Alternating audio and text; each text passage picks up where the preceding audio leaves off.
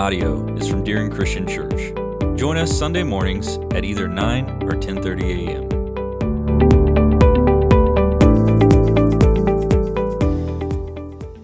You know, there is a lost art.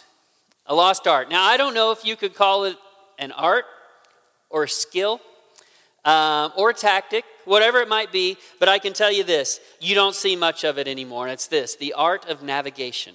The art of navigation and knowing how to do that.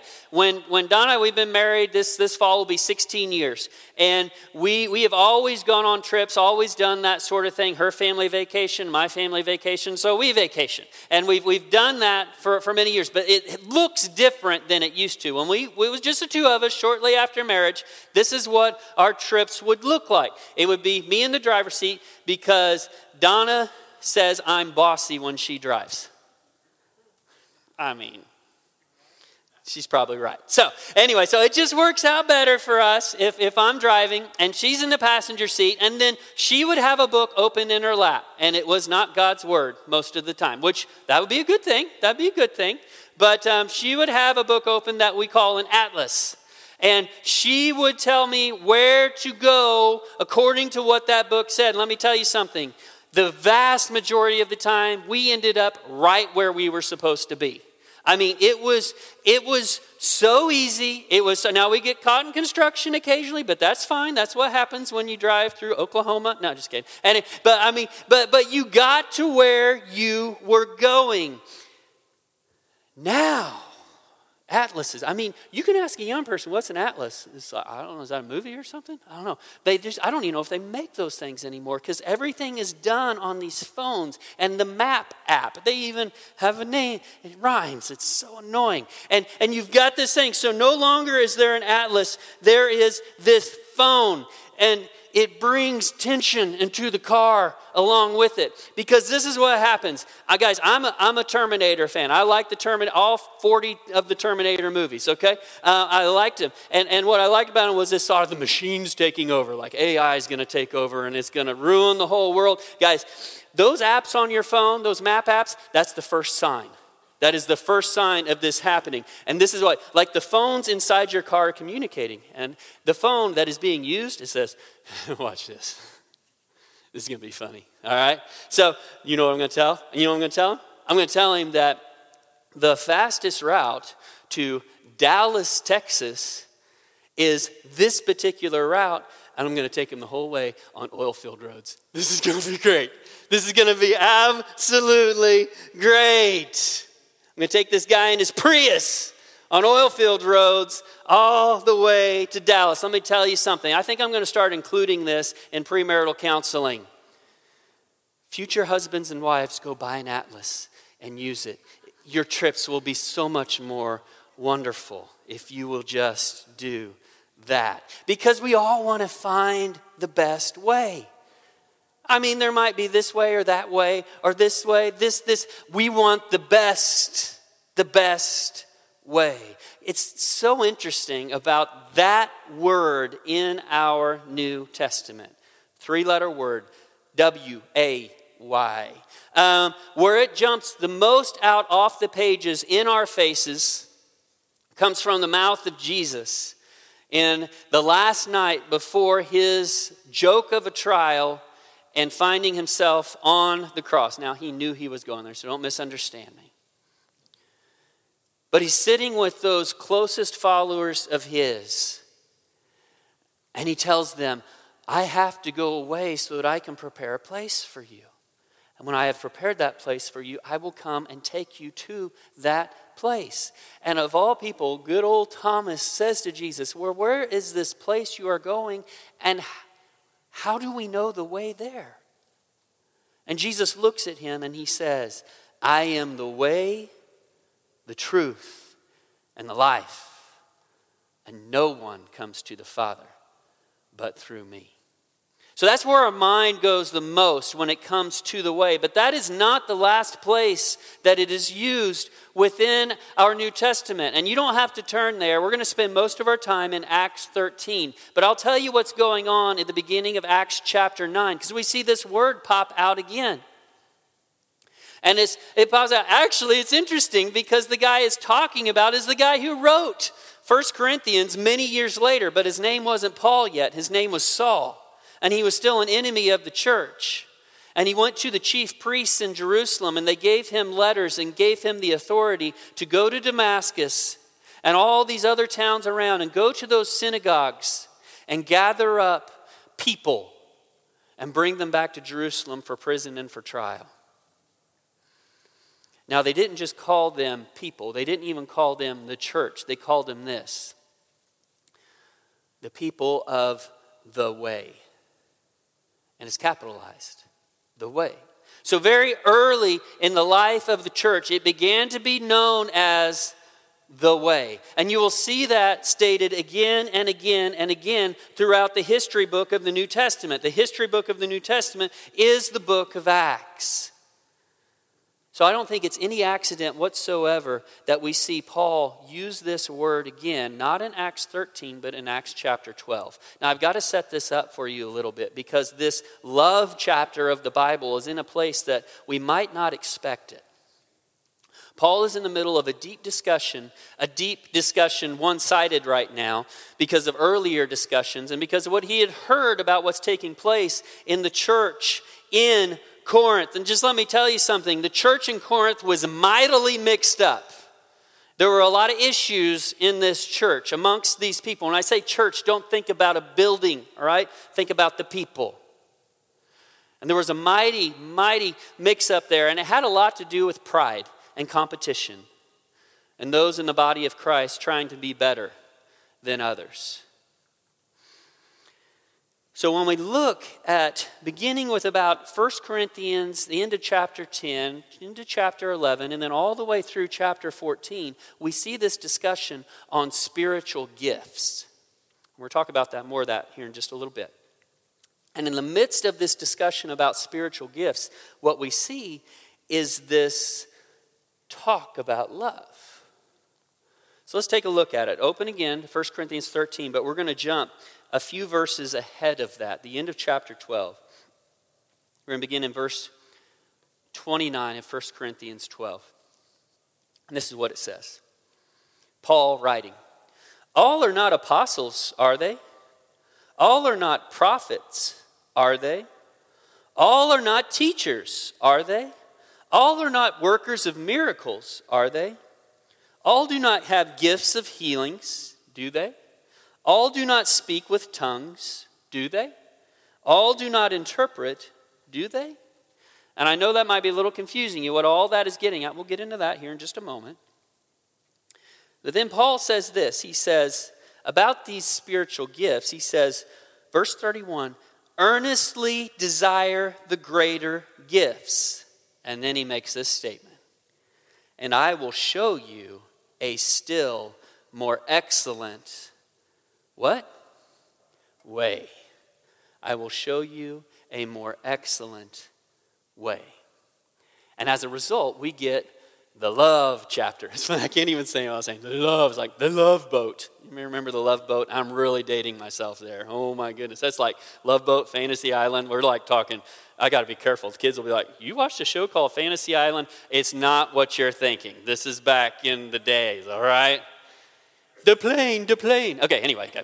So, um, but this is what we get. We get this love chapter. There's an interesting thing about this love chapter. Never, it, Paul never in this chapter attempts to offer like a dictionary definition of love, but instead he gives the powerful characteristics of love and states in everyday language what love is and isn't, and what love does and does not do. And what we will find out today about love in this love study is this more than anything else, love is intrusive. It invades my space. That's what love does. And you don't believe me? There is nothing natural about real love. Nothing. And you're like me, come on. Okay, let me, let, okay. There are a lot of babies being born right now. And I'm not talking about spiritual babies, but that's a wonderful thing. I love to see newborns in Christ. But I'm just talking about babies, like like there's a lot of babies not only in this area but even in this church. There was another one born this week all right? And that is a great thing. And it's it's I, I, want you to picture just for a moment some of this will be easier than others because this is you. You're a mom okay? And i want you to to imagine holding looking in the eyes of that little bundle of joy that brand new little bundle of joy that you're holding in your hands. And you look at this little baby with love and adoration and the baby looks back at you with none of that None of it. I'm serious. This baby is looking back at you, thinking in its wee little mind, What are you going to do for me at 2 o'clock in the morning? At 2.15 in the morning? At 2.45 in the morning? And then you roll around to 9:20 in the morning and that same little one looks at you and says, "What have you done for me lately?" That is natural. And love intrudes on all of that. What we see as we dive in first to 1 Corinthians 13, we see this. We see, and he puts it in pretty plain terms, the worthlessness of the loveless life. You got that? The worthlessness of the loveless life. So let's dive into it. This is where he begins in this discussion. He says, If I speak with the tongues of men and angels. We need to talk about this just a little bit. Because in the early church, when it came to spiritual tongues, gifts of the Spirit, meaning in tongues, there were two types. All right? The first one was exemplified on the day of Pentecost when the Holy Spirit rained down upon that small group of men and they began for the first time ever preaching the gospel. The gospel is this Jesus came, he died, he was buried, and he rose again, and through him through him, we can have eternal life. That's the gospel. Very first time it was ever preached was the day of Pentecost, about 2,000 years ago in Jerusalem. Now, what's taking place here is this is, a, this is a Jewish feast, a big one. Not as big as the Passover, but it is a big one. So you got people from that part of the world flocking into Jerusalem. People with different languages, people of different dialects. Okay? And they're there in Jerusalem celebrating this feast there's this noise that catches people's attention. It's the work of the Holy Spirit in place. There's this noise takes place. It kind of gathers people around in somewhat of a crowd, if you will. And then they hear something pretty extraordinary.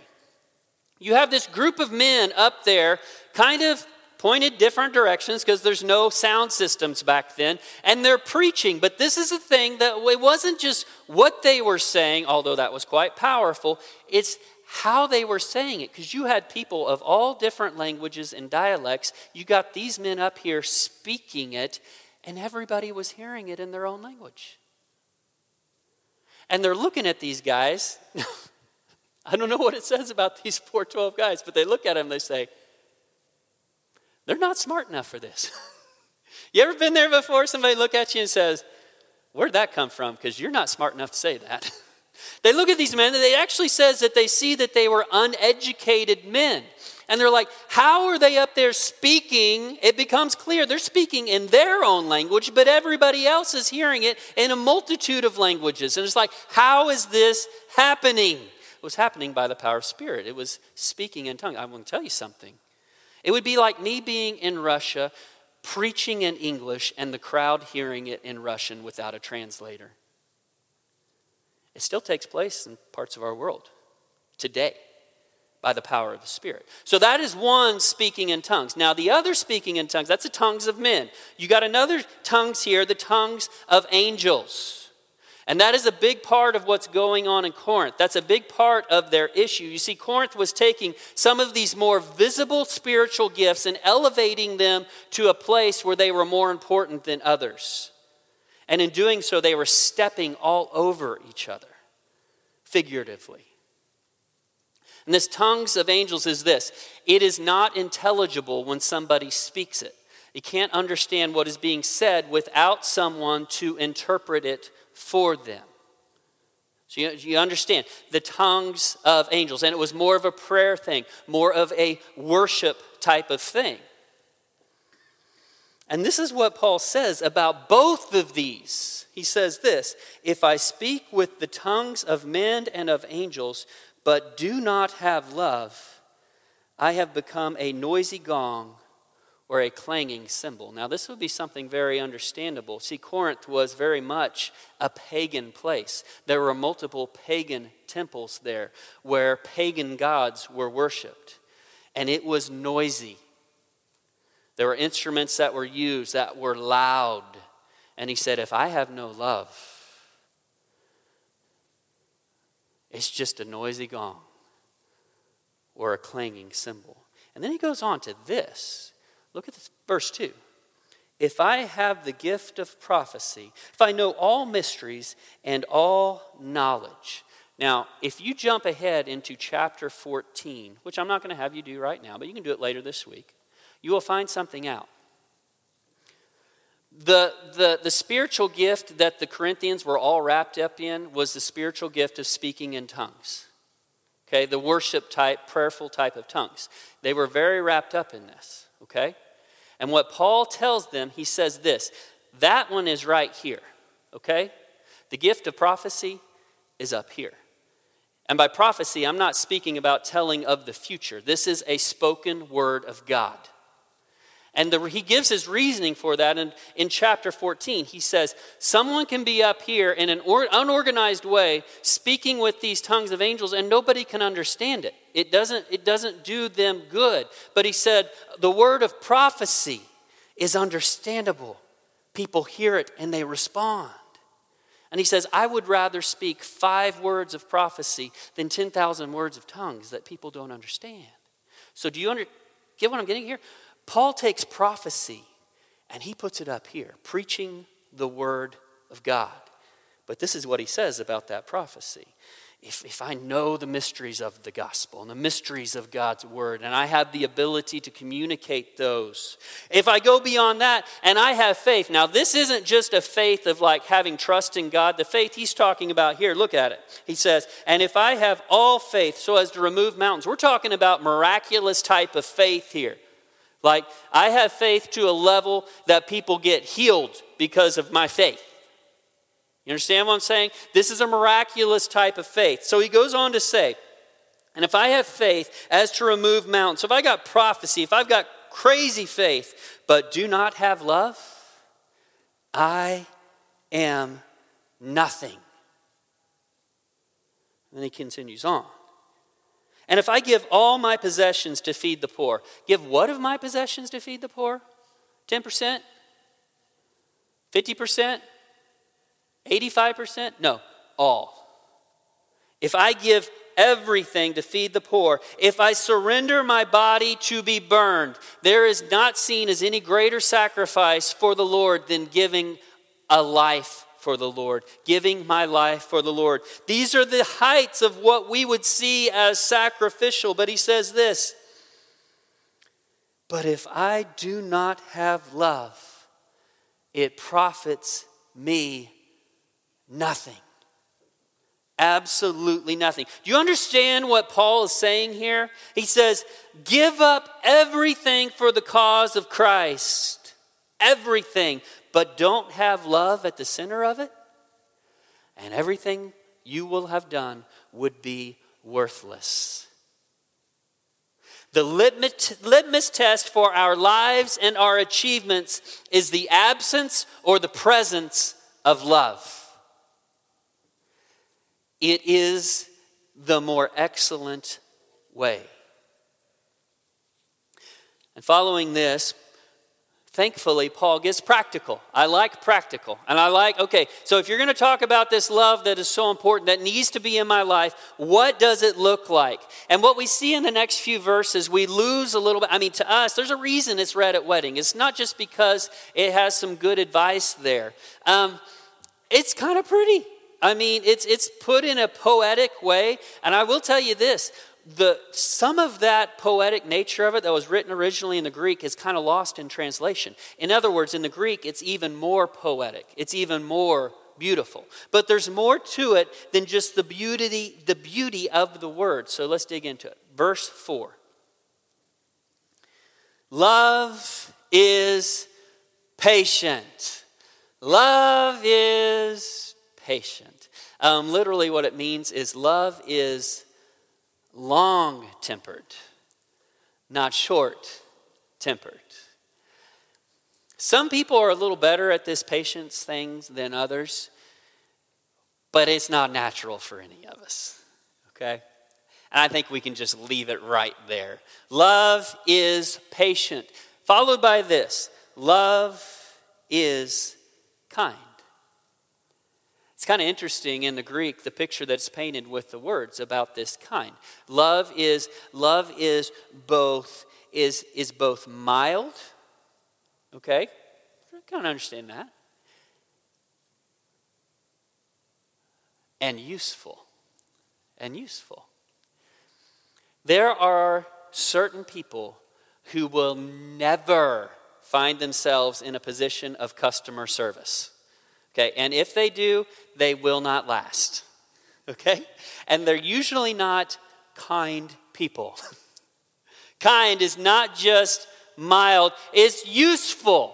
It's, it's because that, that type of love makes one useful. All right, so we, we, we need to continue to move on. All right. Love is not jealous. Now, here's the interesting thing. This one is interesting because this one affects us a little more than, than others. Not always, but at its very core, it affects us more than others. And I'll put it this way What does it do to a person that I'm envious of, that I envy or I am jealous of them? I'm jealous of what they have or what they have accomplished. Does it do anything to them whatsoever? Now, if you act upon that, it might, but at its very core, no, it does not. Who does the envy and the jealousy hurt? Hurts yourself. Exactly right. It robs you from the potential or from the ability to be happy for people when they accomplish something or what they have.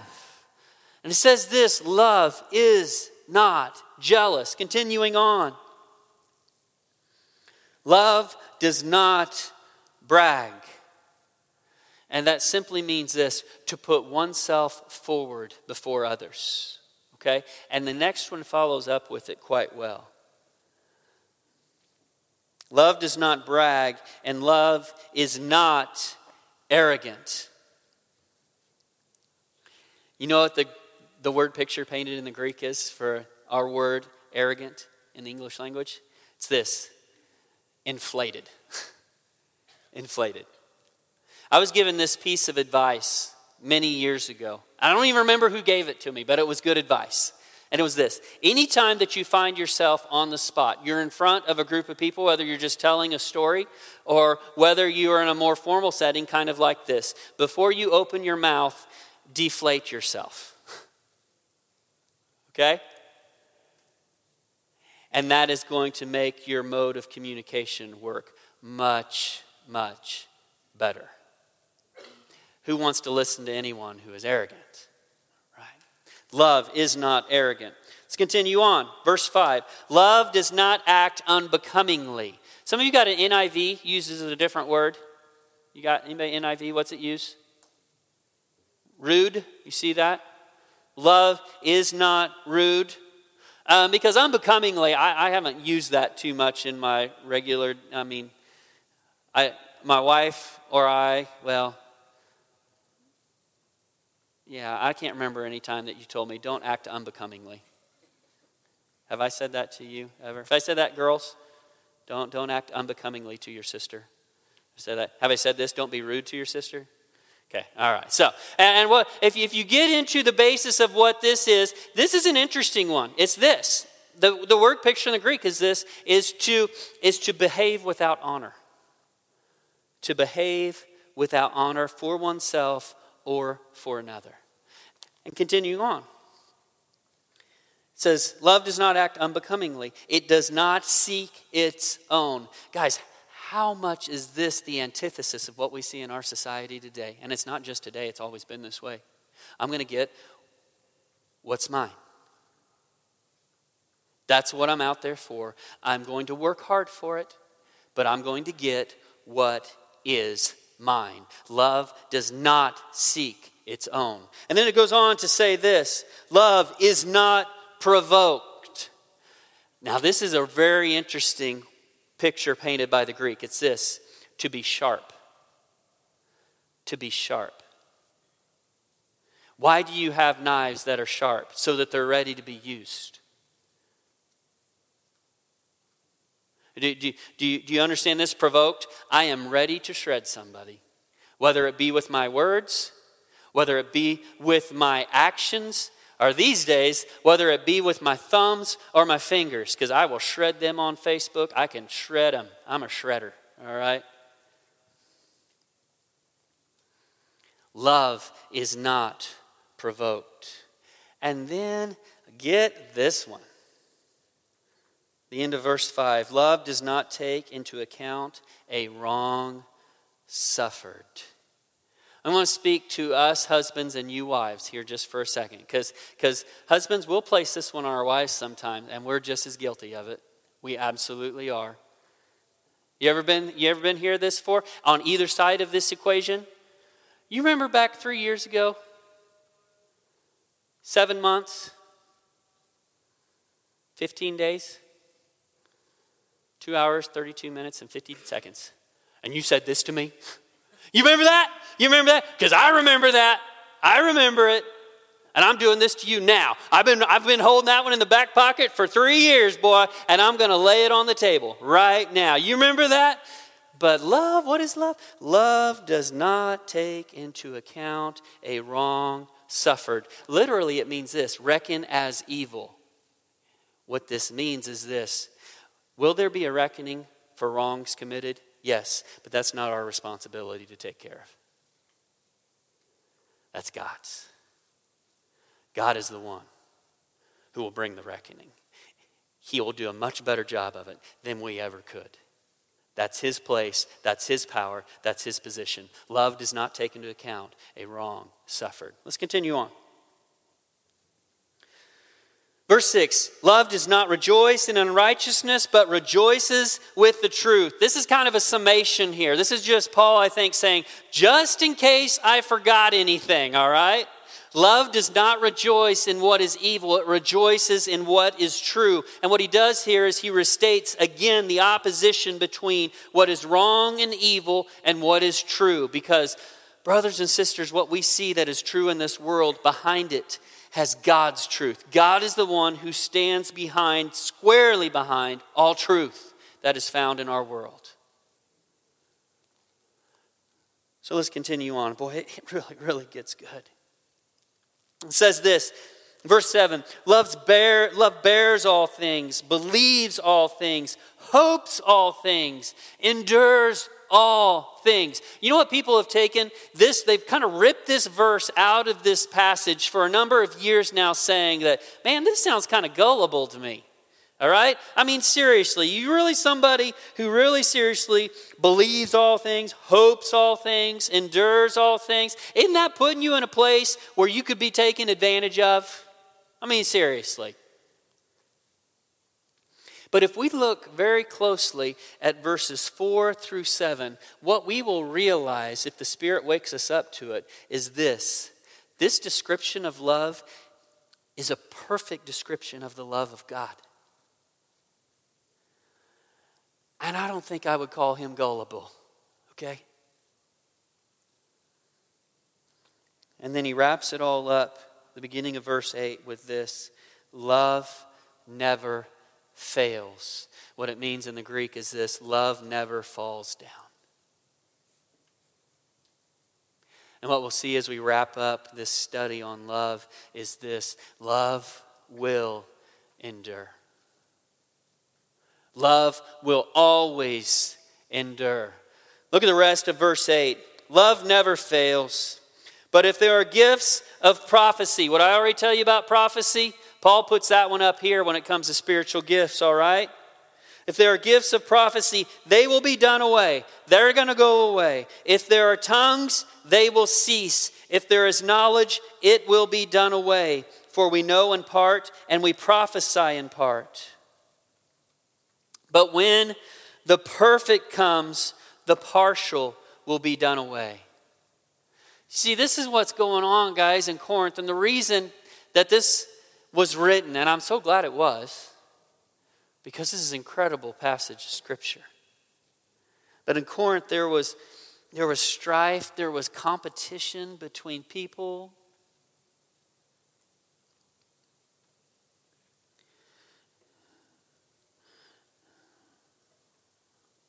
People taking things that were important, but not as important as, as love, and elevating them too high. And he's just saying, you can do these things. These things aren't bad, they are good, but you need to have love in the middle of them. Love needs to be the motivation. As I've already told you, Paul took prophecy, the spoken word of God, and he held it up here. He's, that is a wonderful, wonderful thing. How beautiful are the feet of those who bring good news. Paul writing in Romans chapter 10. But if love isn't in the middle of it, continue on, verse 11. Paul goes on to explain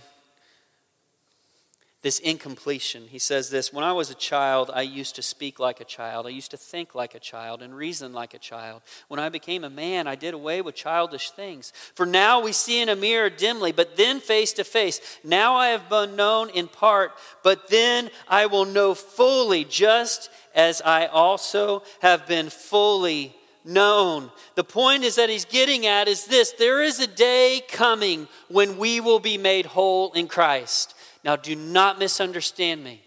In 2 Corinthians 5, Paul makes this statement We are a new creation in Christ. Christ makes us new. But the work is not complete until Jesus will complete it one day when we're in his presence. And when that day comes, when the day comes when we meet Jesus face to face, and we will, every one of us in this room will meet Jesus Christ face to face. And when that day comes, you know the only thing that's going to matter? As a follower of His, how we loved. How we have loved. I want you to think for just a moment, brothers and sisters, of the days when you have loved best. And I'll give you a little bit of a description of that. The days that we love best are the days that we do what we don't want to do for someone that we love. I mean, if we're just doing what we want to do and they, they want it done too, then big deal. Anybody can do that. It's the days that I don't want to do this. I might even love this person that I should be doing this for. I don't want to do it. On some days, I might not even like the person that I probably should be doing this for. I mean, what did Jesus say? Love your enemies? Something like that. On those days, those are the days I'm talking about, and the days when we do it, when we actually, okay, I don't want to do this. I know I don't want to do this, but I'm going to do it because I love him, because I love her, because I love them. I'm going to do it. On those days, folks, when we have treated others the very best because of our love for them, those are just a those days are just a shadow of what's to come. When in glory, we will do it all without even having the mental contemplation first of I don't want to do this. We won't even think about it. We'll just act in love in the presence of God. Love endures forever. See verse 13. Verse 13, you're talking about the trifecta, okay? You're talking about the heights here, all right? We're talking about the triple team. I mean, we're talking about the gold, the silver, and the bronze. Now, faith, hope, and love abide these three, they will remain. But the greatest of these is love. Love endures forever. And for the follower of Jesus Christ, love is the way forward. Love is not just the way forward, it is the only way forward for the follower of Jesus Christ. And Jesus exemplified it. Now the first one of these I think you'll probably know quite well. You don't even need to turn there. John 3:16. For God so loved the world. The, the, the world. You, you catch that? The world doesn't love him back. You, understand that? The world of which we were a part of, those who are following Jesus now, we were a part of that world. We did not love him. I mean, John makes it really, really clear in others of his writings that God loved us first before we loved him. For God so loved the world that he gave his only begotten, his one and only Son, that whoever should believe in him shall not perish, but have eternal life. Yeah, we know it. What about the other one? Not John 3:16, 1 John 3:16. Why don't you turn to that one?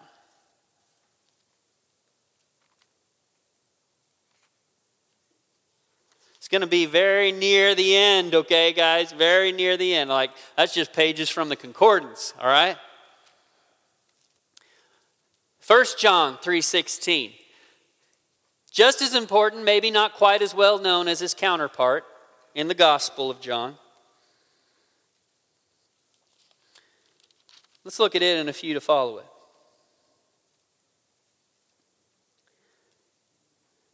1 John 3:16 We know love.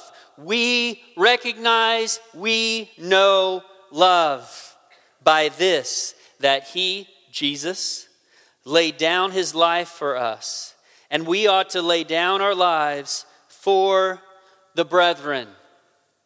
Okay, and you're like, okay, okay, I, I see what you're saying here. I see what you're saying, preacher. So, what, what we're saying, what, what John is writing here is that if the opportunity comes before me to lay down my life in the place of a brother or sister in Christ, I need to do that. Okay, yes. I don't know how often those opportunities are going to come. I call it an opportunity. I'm not sure we would call it an opportunity at the moment. But if that time comes, yes, we are to lay down our life for our brother or our sister. But it's interesting to me that what follows 1 John 3:16 doesn't talk about dying, it talks about living. Look at verse 17. But whoever has the world's goods and sees his brother in need and closes his heart against him, how does the love of God abide in him? Little children, let us not love with word or with tongue, but in deed and truth.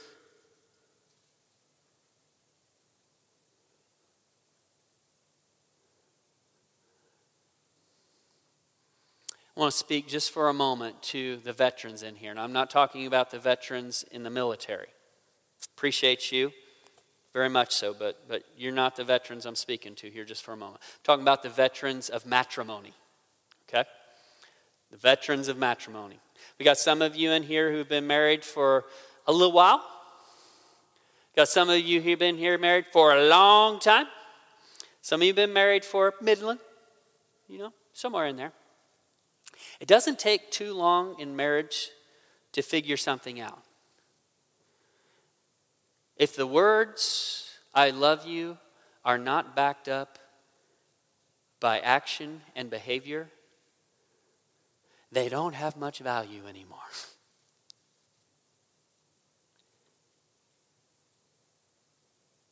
John says, don't just love in words. We love in what we do